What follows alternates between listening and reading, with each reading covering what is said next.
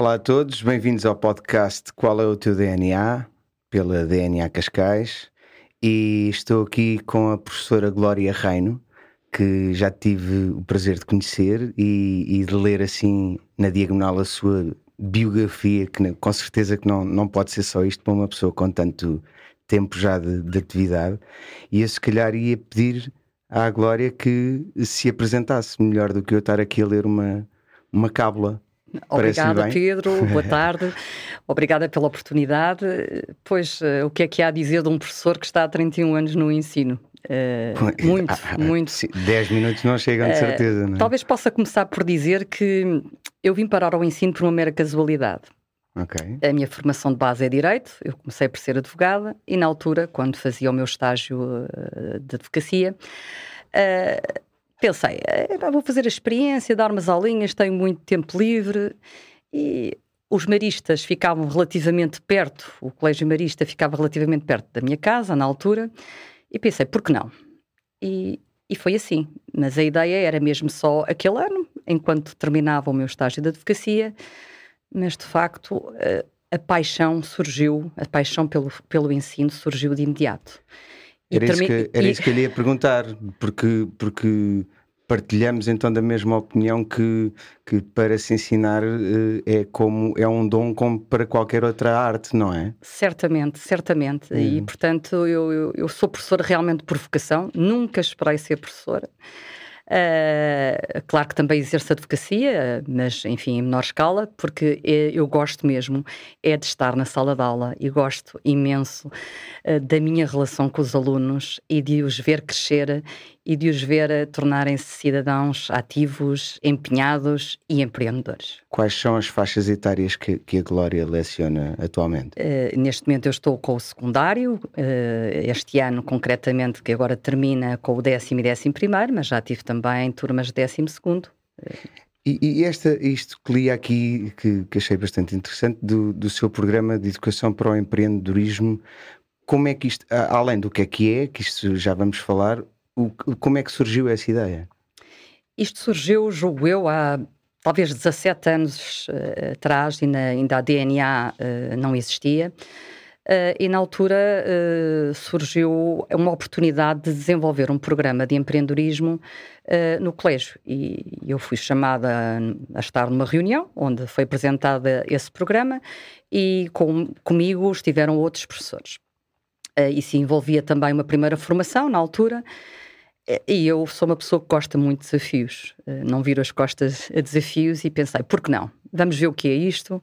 Uh, pode ser uma excelente oportunidade. Portanto, uma formação para formadores. Uma, uma formação para professores, okay. para poderem depois aplicar o programa. Muito bem. E, e, assim começou. Na altura, a formação foi no Centro Cultural de Cascais.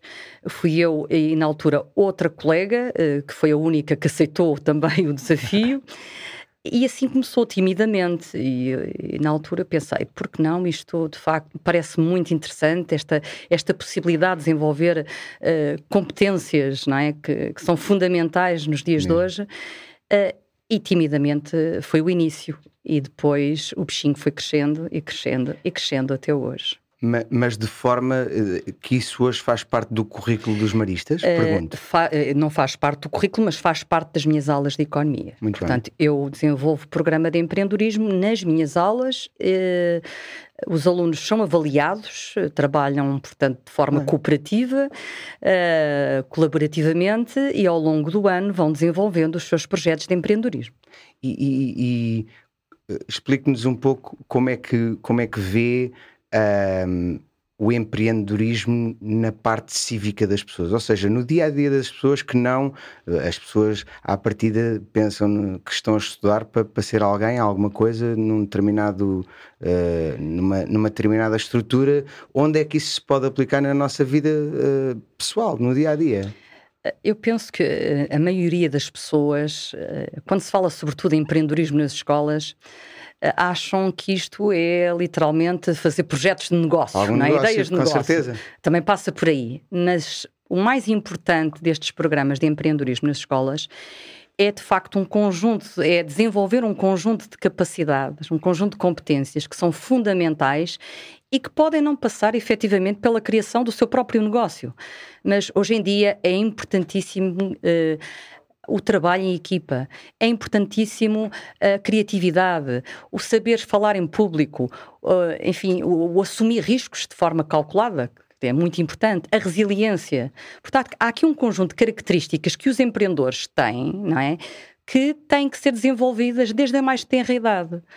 E, e, onde é que a Glória acha que, que os países nórdicos, por exemplo, nos vencem? Se é que nos vencem, pergunto. Eu não sei se vencem, talvez possam ter uh, iniciado. Vão mais à frente. Vão mais à frente no sentido. Mas eu, eu quando olho, para, pelo menos para a realidade que tenho dos meus alunos, eu digo quão brilhantes eles são. Com certeza, com certeza, não tenho dúvida. E, e de facto, uh, tô, ao longo destes 16 anos, como imagina, uh, em diversas competições, uh, que não são só da DNA Cascais, não é? há prémios com ideias de facto fantásticas e é, é, é um orgulho para, uhum. para um professor a ver como é que há um crescimento dos alunos a todo o nível.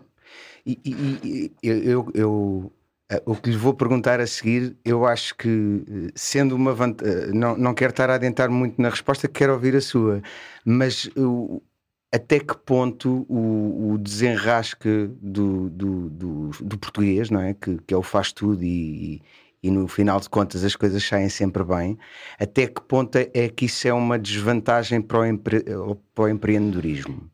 Eu não vejo propriamente como uma desvantagem. No sentido de, de, de, não haver uma especialização das pessoas, porque quase todos nós fazemos um bocadinho de tudo. Eu penso é que isto de facto tem que se começar a trabalhar desde muito cedo. Uh, e durante muitos anos o nosso ensino foi essencialmente um ensino teórico, não é? Todos claro. nós passámos por isso, a minha geração, sobretudo. Uh, e hoje em dia, cada vez mais, os professores, mesmo que não desenvolvam projetos de programas de empreendedorismo, cada vez estão mais abertos, de facto, à mudança, não é? E cada vez uh, eu acho que se procura uma escola, de facto, diferente. E o desenrasca também pode ser importante, não é? Esta capacidade que as pessoas têm de, de ver também nos problemas oportunidades, muitas vezes, mas uh, não chega, não é? Tem que se fazer muito mais do que isso. Uh, com certeza. Eu, eu, eu, quando, quando lhe perguntava, é porque eu, eu, eu não tenho dúvida que o português, ao, ao, não ser, ao não fazer tudo by the book, como os nórdicos, por exemplo, como falávamos, nos dá outra habilidade e, e, e capacidade de, de, de, nos desenrascarmos no sentido de chegarmos ao nosso, ao nosso objetivo. Isso, isso sem dúvida. Mas. Hum, quando, quando, quando trabalho com estrangeiros, percebo que, que estão habilitados para fazer uma determinada coisa e não saem dessa, desse, do seu. Eh, como é que eu ia te chamar? Do, do, seu, do seu local de, de conforto, digamos assim. O, o, o, que lhe pergunto é: um, este, este programa de empreendedorismo puxa as pessoas para fora da sua área de conforto? Sem dúvida, Pedro. Puxa e muito. Uhum. E, e, é muito importante que, de facto, as pessoas saiam da sua zona de conforto. É muito importante que as pessoas olhem para lá, não é? Daquilo que é, no fundo, o seu dia a dia, não é? Que procurem oportunidades, Sim. que olhem, criem objetivos, não é? Tracem objetivos e, sobretudo, eu costumo dizer muito aos meus alunos que eu vendo sonhos. É importante que o sonho alimente as pessoas porque sem sonho as pessoas não são felizes e a felicidade é muito importante. Uh, e não é possível nós termos uh, empreendedorismo sem este sonho e sem esta, este desejo de felicidade. E, e, e o não ter medo de errar é, é ensinado nesse empreendedorismo?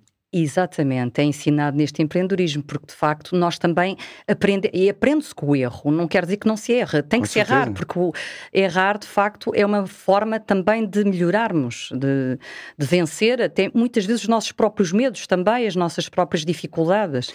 E, e, há, e essa habilidade de lidar com o erro também, pergunto, é, é uma coisa que, porque eu sinto, eu tenho quatro filhos pequeninos que, que, que Claro que nos cabe a nós, enquanto pais, ensinar-lhes essa parte do lidarem com, com, com o erro e com, e com o não, com, uh, mas, mas sinto que uh, os jovens, porque porque nós, nós dois somos jovens, mas já olhamos para gerações mais novas do que nós que estão agora a entrar no mercado de trabalho e tudo mais, e, e sente que, que essa capacidade de lidar com o não e com o, com o erro é uma coisa que, eles lidam mal na maioria dos casos, os jovens? Pergunto.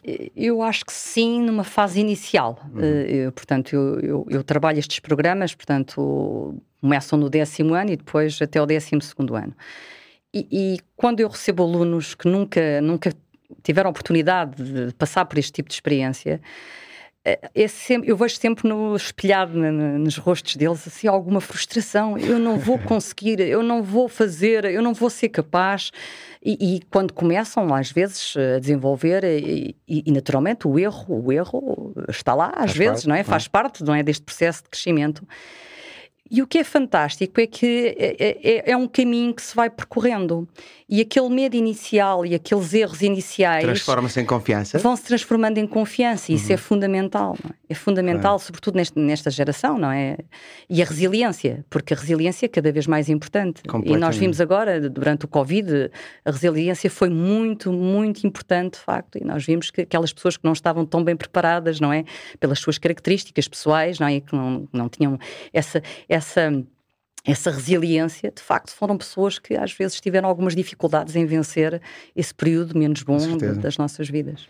Até porque, pelo menos, aprendemos o significado dessa palavra. Quem não a sabia ouviu-a, só se, só, se, só se não abriu os, as televisões e tudo isso, porque ouvimos isso. Sem dúvida, Pedro, muito. sem dúvida. Mas é, é realmente importante. Pronto, eu, eu, eu julgo que estamos, estamos aqui perto do do, do nosso final e o que eu, o que eu o desafio que se calhar deixava para, para terminarmos é o que é que o que é que sente que um jovem deve fazer hoje em dia nessa faixa etária obviamente que leciona e, e pré-universitária? O que é que um jovem o que é que os jovens poderão fazer ou não é devem mas o que é que poderão fazer para se desafiarem a si próprios eu julgo que é muito importante, primeiro, que sonhem, não é? Que sonhem. e depois que trabalhem para esse sonho. Trabalhem, porque de facto é preciso trabalhar, é preciso aqui um amor ao trabalho, é preciso correr riscos, é preciso também saber dizer não, como falávamos há, há pouco, não é?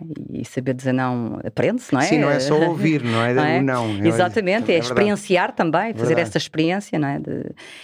E o que é importante, de facto, é acreditarem alimentarem esse sonho e continuarem a acreditar. Porque muitas vezes o que eu noto é que, e sobretudo no secundário vemos muito isso, às vezes os alunos escolhem determinadas ou projetam uh, ir para determinadas licenciaturas, às vezes por tradição familiar ou porque os pais, enfim, os aconselham.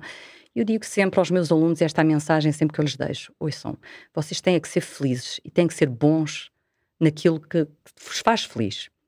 E, portanto, mais importante do que vejam, vejam, sonhem e vejam de facto onde é que vocês podem criar valor, que, com, com o que é que vocês se identificam, onde é que podem de facto ser felizes e contribuir para uma sociedade melhor. Com certeza. Muito bem. Então, em nome da, da DNA e deste, e deste podcast, agradeço-lhe muito a sua presença e este bocadinho de conversa que tanto gostei. Muito Eu é que agradeço. Muito obrigada, Pedro. Obrigada à DNA também por esta oportunidade. Ok.